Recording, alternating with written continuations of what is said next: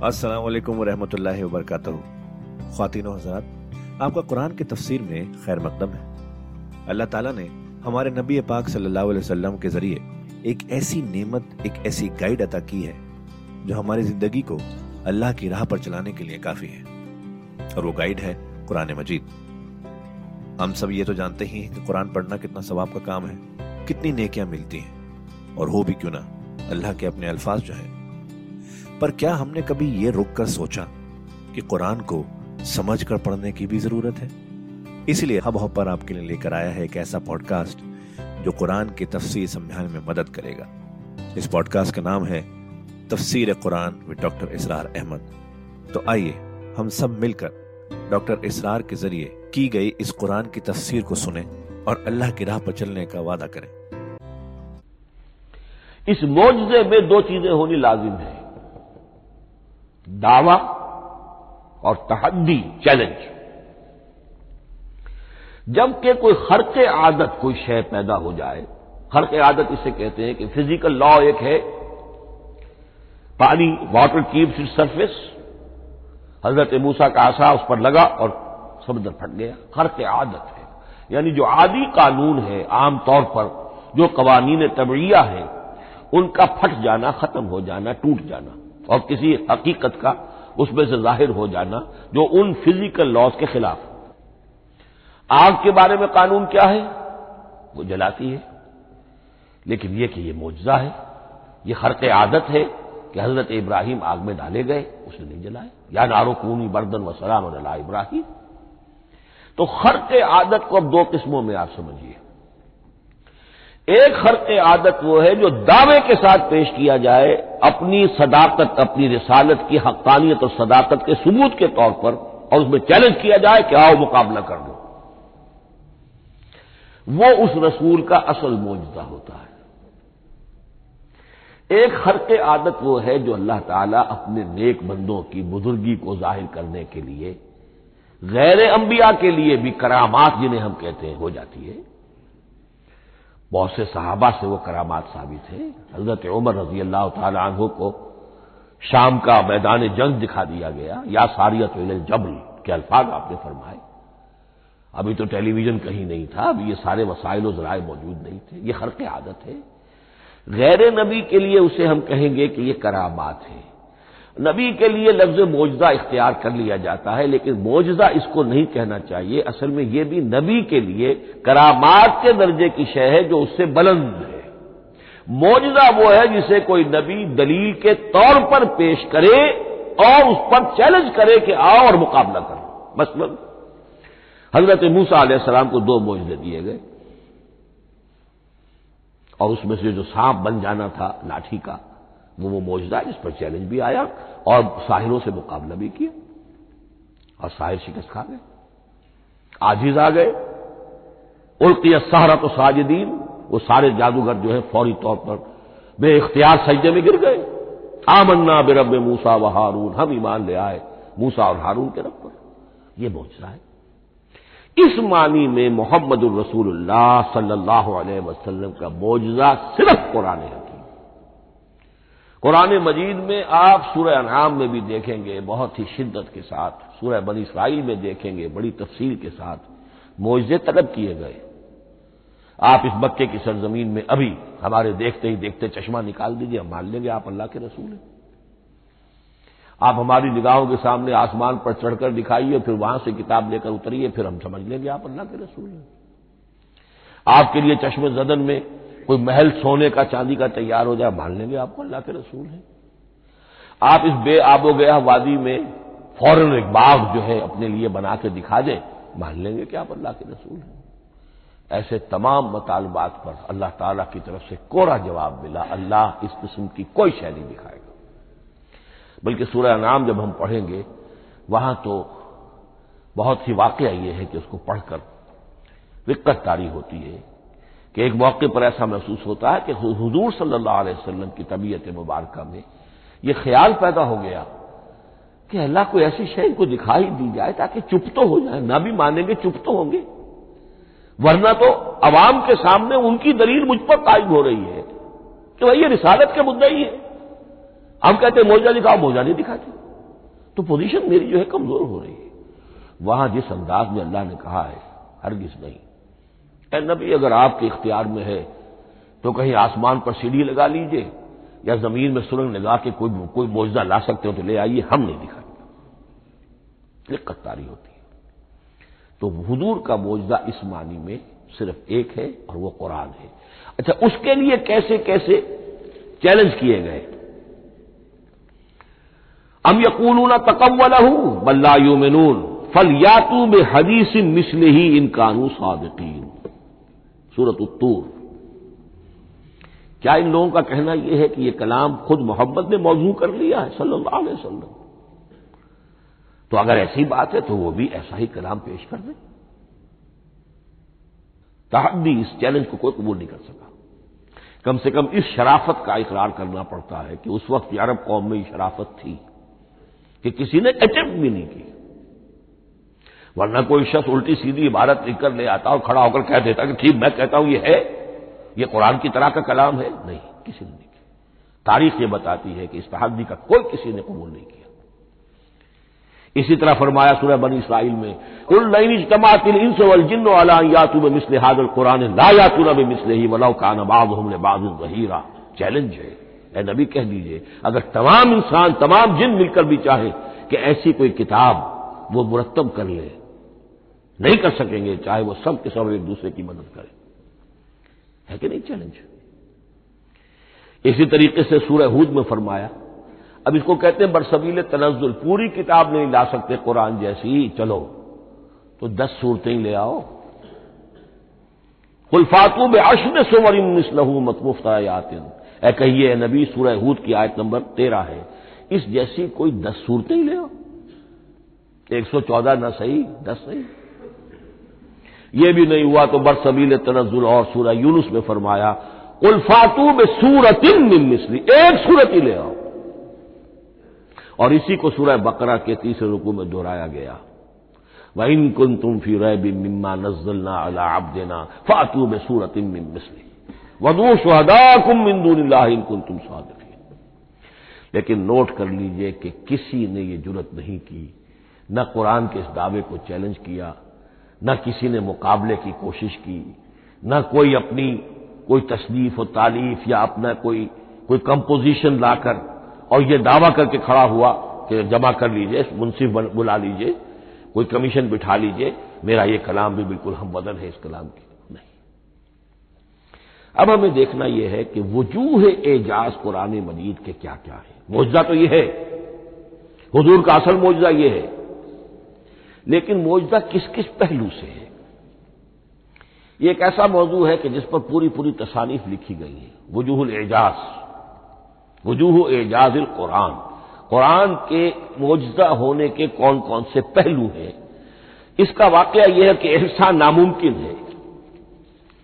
और जैसे जैसे जमाना आगे बढ़ेगा, इसके और पहलू वाजे होते जाएँगे। सनूरी ही मायात नाफिल आफाक वफी अनफुसहिम हत्ता तबैन लहुम अन्नहुल हक।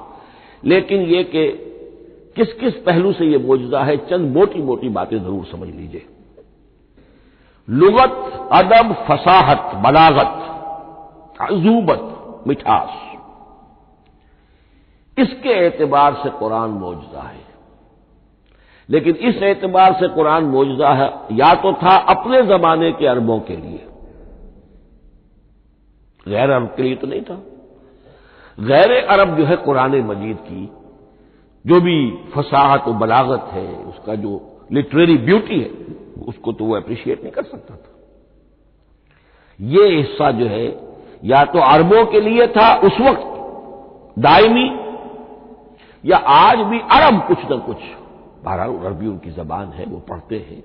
जैसा कि मैंने अर्ज़ किया था, चाहे ईसाई हो और चाहे यहूदी हो वो भी अपने यहाँ लिटरेचर की, अरबी लिटरेचर की, हाईएस्ट किताब की हैसियत से कुरान मजीद पढ़ाने पर मजबूर है। एक पहलू इसका यह है, और इसी के हवाले से नोट कीजिए, हज़रत नबीद रज़ी अल्लाह तन ये सवाए मोल्लका के शौरा में से थे, आखिरी। अरबों में चूँकि इसका बड़ा चर्चा था, शायरी का तो उनका जो सालाना जश्न एक होता था, उसमें वो बहुत बड़े बड़े शौरा सब जमा होते थे, अपने अपने कसीदे पढ़ते थे। और जिसका कसीदा समझा जाता था कि सबसे आला है, सबसे बुलंद है, सबसे उम्दा है। अब उसे, उस साल के लिए वो गोया कि मलिक उस शुरा, उसको माना जाता था कि ये शायरों का बादशाह है। और तमाम शायर उसे सजदा करते थे, बिलफेल। और उसके कसीदे को काबे की दीवार के साथ टांग दिया जाता था। मुअल्लक मुअल्लक कर दिया जाता था। ऐसे साठ कसीदे हैं जिनके मजमूए का नाम है सबा मुअल्लका। इस सबा मुअल्लका जो है, सात जो सिलसिले हैं, उनमें आखिरी हज़रत लबीद का है। वो ईमान ले आए। ईमान लाने के बाद उन्होंने शेर कहना छोड़ दिया। इस पर हज़रत उमर ने एक दफ़ा उनसे कहा कि लबीद, अब आप शेर नहीं कहते। उनका जवाब था, अबादल कुरान क्या कुरान के बाद भी किसी के लिए कोई मौका है कि वो कुछ कहने की कोशिश करे? फसाहत और बलागत की तो मेराज कुरान मजीद है, वो आ चुकी है। तो जहाँ तक अहले अरब के लिए इसका मौजूदा होना खास तौर पर उस दौर में और अब भी किसी दर्जे में, उसमें तो अहमियत है इसकी अदबियत, इसकी फसाहत, इसकी बलागत, इसकी अजूबत। दायमी और अबदी ये किस एतबार से मौजूदा है? अहद हाजिर में और गैर अरब लोगों के लिए। नंबर एक, साइंसी हकायक का इंकशाफ जिस तरीके से कि ये साइंसी हकायक मुनकशिफ होते चले जा रहे हैं, अबदी तौर पर। मैं डॉक्टर मॉरिस बुकाई का हवाला दे चुका हूँ और प्रोफेसर डॉक्टर कीथल मूर का हवाला दे चुका हूँ। इनको जेन में रखिए। सनूरी हिम आयातना फिल आफाक वफी अनफुसहिम हत्ता यतबैन लहुम अन्नहुल हक। नंबर दो, हुजूर का वो कारनामा कि आपने एक अजीम इनकलाब बर्पा करके दिखाया और वो निज़ाम कायम करके दिखाया कि जिससे बेहतर, जिससे आदिलाना जिससे ज़्यादा मुनसिफाना कोई निज़ाम दुनिया में ना आज तक कायम हुआ है और ना उसकी कोई दूसरी नजीर पेश की जा सकती। ये है सबसे बड़ा मुआवजा। और मुआवजा हुआ कुरान से। उतरकर हिरा से सुए कौम आया और एक नुस्खे कीमिया साथ लाया। ये सारा मुआवजा, जैसा कि मैंने शुरू में अर्ज़ किया है, मोहम्मद और कुरान, दोनों मिलकर। बैना भी है तो रसूल मिनल्लातलू सोफम मुतहरतन फीहा कुतुबुल कैमा कद अनजला इलैकुम जिक्रम रसूल यतलू अलैकुम आयातिल्लाही मुबैनात ये मौजदा जो है, जिसके हवाले से दुनिया में बड़ी बड़ी शख्सियात ने शहादत दी। एम एन रॉय इस सदी का एक बहुत बड़ा इनकलाबी शख्स। कम्युनिस्ट इंटरनेशनल का रुकन। इस सदी की इब्तदा में जो शोरा था, जो गलगला था, जो वलवला था बॉल्शविक रेवोल्यूशन का और जो दुनिया के अंदर एक धूम मच गई थी, उसको ध्यान में रखिए।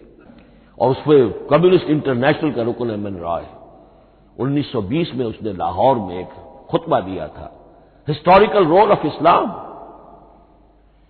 और उसने कहा था, तारीख इंसानी का अजीम तरीन इनकलाब, वो है कि जो मोहम्मद ने बर्पा किया, सल्लल्लाहु अलैहि वसल्लम। आज भी ये किताब भारत में छपती है। बॉम्बे का एक पब्लिशर शाये करता है historical role of Islam by M N Roy. फिर आगे चलिए। H G Wells. अगरचे इंतहाई रकीक हमले करता है हुजूर की ज़िंदगी के बास पहलुओं पर। जैसे रुश्दी ने किए हैं या जैसे तस्लीमा नसरीन एक बंगाली खातून ने किए हैं उसी तरह के हमले किए, उसने भी। और ये इसलिए बता रहा हूँ कि ये एस्टेब्लिश हो जाए कि वो दोस्त नहीं है, दुश्मन है। अरबी का एक मकूला यह है कि अलफजल माँ शहीदत बिहिल आदा असल फजीलत तो उस शय की है जिसकी गवाही दुश्मन दे दोस्त तो तारीफ़ करेंगे। काबिल तारीफ़ शय की भी तारीफ़ करेंगे, बढ़ चढ़कर करेंगे। ये भी हो सकता है किसी काबिल मजम्बत शय की भी तारीफ़ कर बैठे, दोस्तों हुए। दुश्मन जो है वो तो ज़ाहिर बात है, उसी बात को मानेगा कि जिसमें किसी शक को शुभ की गुंजाइश ना हो। इसलिए मैंने अर्ज़ किया कि दुश्मन है, रकीक हमले करता है। लेकिन आखिर में जब आता है concise history of the world में चैप्टर जो है हुजूर पर, उसमें खुतब हजतुलबदा का वो हवाला देता है, ला फजल अरबीन अला आजमीन वला आजमीन अला अरबीन वलाल अहमर आला असवदा वलाल असवदा आला अहमरा इल्ला तकवा और फिर लिखता है कि अगरचे इंसानी हुर्रियत व अखुवत मुसावत के वास तो पहले भी बहुत कहे गए थे।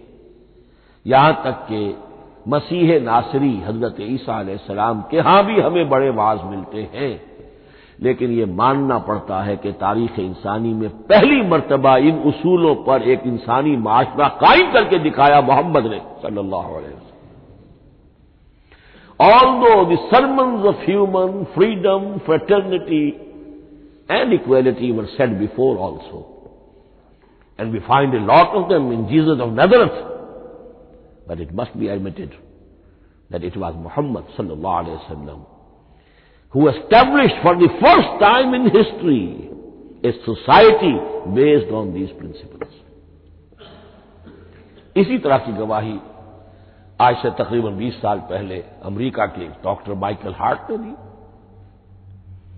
a selection and gradation of the hundred most influential personalities of human history और नंबर एक पर मोहम्मद का ज़िक्र कर रहा है सल्लल्लाहु अलैहि वसल्लम। और कहता है नेचुरली आई ओव एन एक्सप्लेनेशन मैं ईसाई हूँ और अभी तक ईसाई है वो।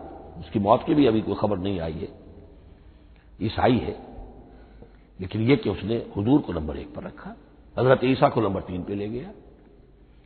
तो नेचुरली आई ओव एन एक्सप्लेनेशन और फिर एक्सप्लेनेशन दी है this is because he is the only person supremely successful in both the religious and secular fields ये दोनों मैदान जो है, मज़हब और रूहानियत, और दूसरी तरफ़ सियासत और हुकूमत और रियासत, इन दोनों मैदानों में बैक वक्त इंतहाई कामयाब इंसान सिर्फ़ एक है, और वो मोहम्मद है, सल्लल्लाहु अलैहि वसल्लम। या तो आदमी इसमें ऊँचा होता है, रूहानियत में है, दीन में है, अखलाक में है तो सियासत और रियासत में ज़ीरो होगा।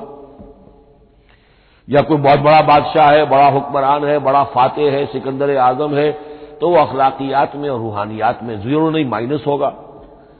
ये मामला कि दोनों में this is because he is the only person supremely successful in both the religious and secular fields लेकिन ये बात नोट कर लीजिए कि जो ताज़ा एडिशन है इस किताब का, उसमें से ये पैसेज निकाल दिया है नए जो एडिटर्स हैं उन्होंने। इसके लिए आपको किसी पुराने एडिशन से रुजू करना पड़ेगा। कौन concise history of the world और वो लाइब्रेरियों में मिल जाएगा। तो खातिनों हजरात, ये था आज का एपिसोड अभी तफसीर बाकी है। पूरी तफसीर सुनने के लिए अगला एपिसोड सुनना ना भूलें। ज़रूरी है कि हम कुरान को पूरी तरह से अच्छे से लफ्ज ब लफ्ज समझें। इसलिए अगले एपिसोड में आपका इंतज़ार है। सुनते रहिए ये पॉडकास्ट जिसका नाम है तफसीर कुरान विद डॉक्टर इसरार अहमद, सिर्फ़ हब हॉपर पर।